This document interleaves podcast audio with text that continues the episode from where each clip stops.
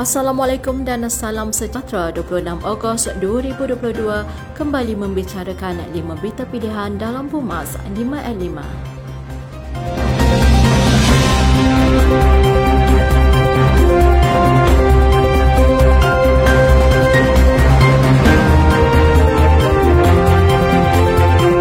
Satu taklimat khas oleh Presiden U M N O Datuk Seri Doktor Ahmad Zahid Hamidi akan diadakan pada hari esok iaitu Sabtu dua puluh tujuh Ogos dua ribu dua puluh dua. Taklimat tersebut dijadualkan akan bermula pada jam dua petang di Dewan Merdeka dan Dewan Tun Razak empat Pusat Dagangan Dunia Kuala Lumpur. Menerusi taklimat tersebut, beberapa isu semasa khususnya membabitkan parti secara keseluruhan dan perkembangan terkini akan disentuh. Sumbangan itu semua ahli U M N O dan pendukung parti serta orang ramai dijemput untuk hadir bagi mendengar secara langsung taklimat yang bakal dibuat oleh Datuk Seri Doktor Ahmad Zahid Hamidi yang juga pengerusi Barisan Nasional. Bagi menyemarakkan perjuangan dalam U M N O, semua hadirin yang hadir digalakkan untuk berpakaian berwarna merah. Ketua Penerangan Wanita U M N O Datuk Noshida Ibrahim berkata peranan dan sumbangan yang dimainkan oleh wanita dalam pembangunan negara begitu besar dan tidak ternilai harganya. Beliau yang juga Ketua Wanita U M N O Segamat menekankan betapa pentingnya peranan golongan tersebut dalam memastikan kejayaan sesebuah keluarga maupun negara. Katanya, jurang gender yang ketara dalam bidang kepimpinan, politik dan pembuatan keputusan merupakan satu kerugian kepada negara ini kerana ramai wanita di Malaysia yang berkaliber dan berpotensi untuk memegang jawatan tinggi dalam sesebuah organisasi. Justeru menyedari hakikat ini, beliau berharap kerajaan akan terus cakna perihal kesejahteraan kaum wanita agar diberi peluang dan ruang menjadi daya penggerak utama produktiviti dan ekonomi negara setanding kaum lelaki. Ramai pemimpin Pakatan Harapan mendabik dada. Kononnya mereka lah yang berjaya mengembalikan sistem keadilan dan rule of law dalam negara. Ketua Pemuda U M N O Malaysia Datuk Doktor Ashraf Wajdi Dusuki berkata, sebaliknya, rakyat pasti tidak lupa bagaimana Pakatan Harapan hanya dalam tempoh dua puluh dua bulan sahaja memerintah mengeksploitasi kuasa untuk memanipulasi sistem keadilan dan prinsip rule of law. Kesemua mereka ini akhirnya terlepas bebas dan tidak boleh didakwa semula atas prinsip double jeopardy.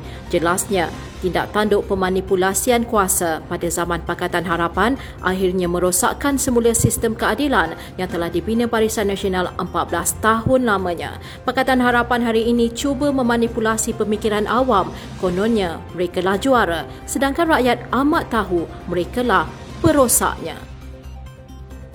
Pemuda Barisan Nasional Johor tidak beranggapan pilihan raya negeri Johor sebagai satu kelebihan untuk berdepan pilihan raya umum akan datang, sebaliknya mengambil sikap mentaliti bahawa mereka masih berada dalam pembangkang. Ketuanya Mohd Hairi Mat Shah berkata, meskipun Barisan Nasional Negeri menang dengan majoriti yang cukup besar pada P R N berkenaan, namun masing-masing tidak boleh berada dalam zon selesa dalam usaha membantu parti mencapai kemenangan. Selain membantu Barisan Nasional mengekalkan kawasan yang dimenangi, usaha akan ditingkatkan dalam mengambil semula parlimen yang dimenangi oleh pihak lawan. Beliau yang juga ahli Dewan Undangan Negeri Lakin itu berkata, kita tidak harus berada dalam kerangka yang selesa biarpun B mencatat kemenangan kerana kita percaya pengundi muda tentunya berhati-hati untuk memilih parti yang boleh membantu serta menggerakkan sesebuah negara.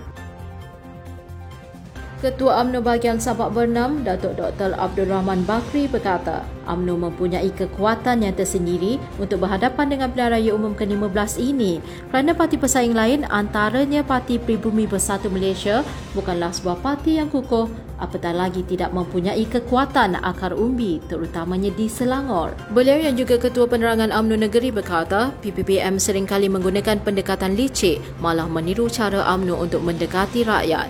Parti tersebut juga bertindak mencari ahli dengan memasukkan data penerima bantuan sebagai ahli parti mereka.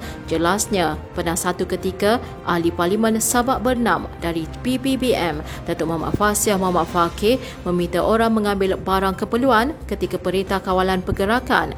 Mereka yang hadir perlu mengisi borang namun akhirnya dimaklumkan sudah menjadi ahli P P B M. Justeru beliau meluahkan keyakinan untuk Barisan Nasional mengekalkan kembali kemenangan di parlimen tersebut serta serta merampas kembali kemenangan di Dewan Undangan Negeri Sungai Air Tawar. Sekian dari saya, Kaslinda Abdul Kadir. Jangan lupa temu janji kita Isnin hingga Jumaat jam lima petang, lima berita pilihan hanya di Pumas lima at lima. Assalamualaikum dan salam keluarga Malaysia.